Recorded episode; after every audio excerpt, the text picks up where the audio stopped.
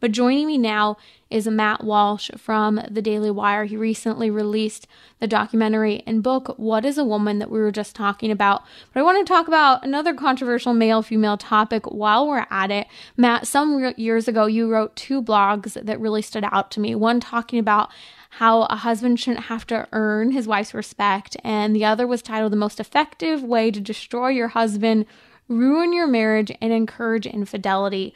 Both of these blogs focused on the fundamental idea, the primordial idea within marriage of respect.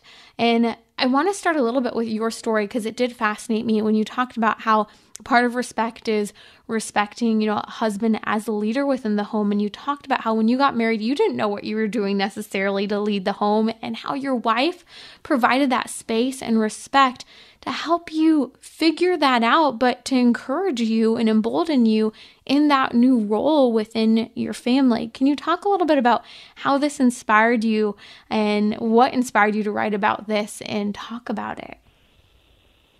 Yeah, I think uh, there's some definite some uh, some deep cuts there from the from the old blog days. Uh, but that's something that look, I've um, it's it's I've always written about and talked about, and it goes to marriage and family. And uh, something that I that I notice is a mistake that we can all we can all tend to make, and that I think is unfortunately encouraged in society, is to like go into a marriage and it's this very mercenary sort of approach to marriage, where you're thinking about what what can I get out of it, uh, what am I owed, and so then the the attitude is that well the wife goes into the marriage. She doesn't owe you don't owe your husband anything. You certainly don't owe him respect. He has to he has to earn that from you and then the husband, of course, is told the same thing and believes the same thing. That I, you know, my my wife has to earn my respect and my love. And uh, the problem with it, there are many problems with it. One of them is that when you stand at the altar, as most people still do when they get married anyway, you are pledging certain things. You're vowing certain things. You're vowing your love and your respect and your fidelity and your loyalty and all of that, your devotion you're pledging that. So so in fact you already owe that to your spouse just by the nature of the fact that you made that vow and that vow means something. Um and uh and it means something every day of your marriage and never wears off. And then the other problem also is that, you know, if you go into it with that approach, I think it it creates animosity and it, it's it's very belittling.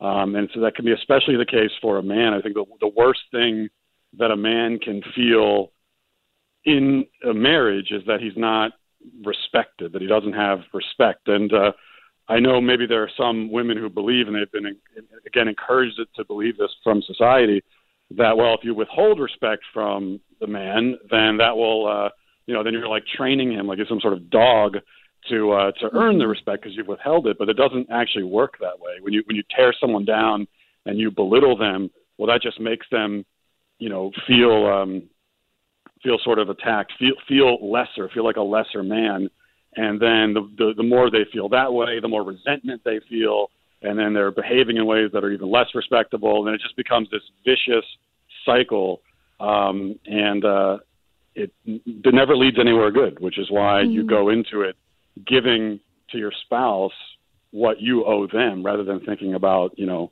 what they owe you. And I think disrespect is so second nature within male female dynamics today. I think it's rarely modeled. And this is why, you know, all these years, these two blocks have always stood out to me, Matt. I've referred to them many times, linked to them, because I know they had a huge influence on me before I ever got married, because I saw how that dynamic was so easy within a dating relationship and even worse within the context of marriage. And yes, you should be earning things within the context of dating. In a certain respect, that's a whole nother conversation. You know, you are learning trust and respect and honor and all of these different things. Uh, but you point to something that's so important, and that is we would be outraged if, as a culture, we said that a wife should have to earn her husband's love. Uh, but we're so offended as a culture um, to say, or we're not offended as a culture to say, a man should have to um, prove his and earn his respect from his wife. It's such a I think, double edged sword in our culture and it's a hypocritical, yet that's what's modeled in TV and I would argue in the majority of relationships today. Yeah, I think so. And this goes back, uh, you know, there's the old sitcom dad trope. It goes back to the '90s of the of the dumb, overweight oaf of a husband with the kind of sassy, beautiful wife who has no respect for him, and you know all the all the humor comes from what an idiot he is and all that, and she's constantly cutting him down, and you find that in commercials and everything. And uh, I think that that maybe sitcoms themselves with the laugh tracks and everything aren't as popular as they used to be, but that trope, that kind of idea, hasn't really gone away. It just manifests itself in different ways. Um, but it also kind of the other thing is that that many people in uh, my generation anyway, we grew up watching this kind of thing in media, and then you end up uh, mm-hmm. emulating it. And also, mm-hmm. also it just it, it it gives you the idea that it's okay to treat people that way. The other thing that I would mention too is that after you know after having been married now for uh, almost 11 years and I have four kids and um, learning learning more also from marriage. And one one thing that I've I don't know if I'd say I've, I've learned this necessarily because it, it seemed obvious going in, but I've, I've had it. Um, you know, I've lived it now, and, and, and one of the most important things in a marriage is uh, appreciation. Like I think that when marriages fall apart and you listen to uh, divorced you know d- divorced couples and, and going through a divorce, uh, that's you're always going to hear this story of how they don't feel appreciated. Neither of them felt appreciated by the other. It's just the same story over and over and over again, and uh, that that plays into the respect thing as well. Um, I think men and women look for appreciation in different ways, but you have to bring that into the marriage. You always have to keep in mind that you have to appreciate your spouse and show that you appreciate them uh, because if you don't, then again, it breeds resentment and you get back to that self perpetuating vicious cycle. I would like to hear a little bit of your experience when you first got married. You said, My wife treated me as a leader in the home long before I had any idea what it meant to lead or how to do it. What was that like for you? Because I think that, you know, a lot of women love to usurp, usurp the God given role of leadership that we understand within the context of Catholic Christian marriage. And for you to say, you know, this is something that your wife left you the space to figure out, how did that help and how did it maybe get difficult perhaps as well?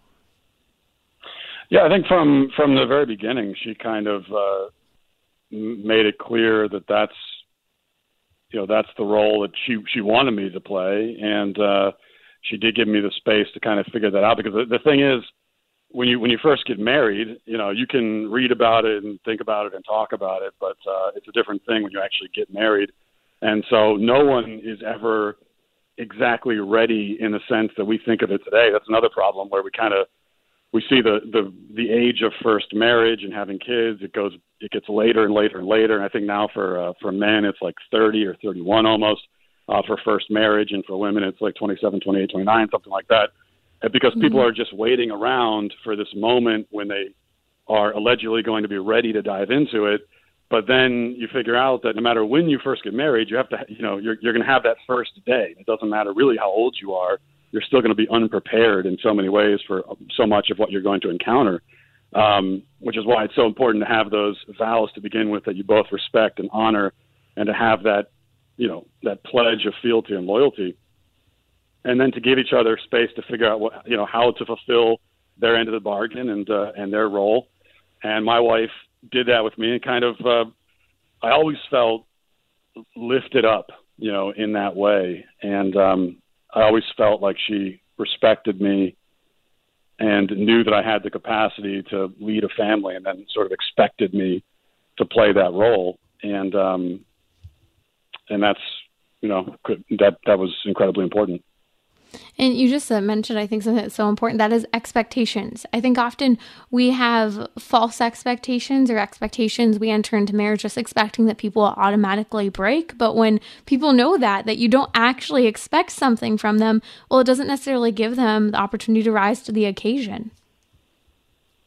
Yeah, exactly. Um, if you that's that's you know going into marriage with expectations, that's that's part of it.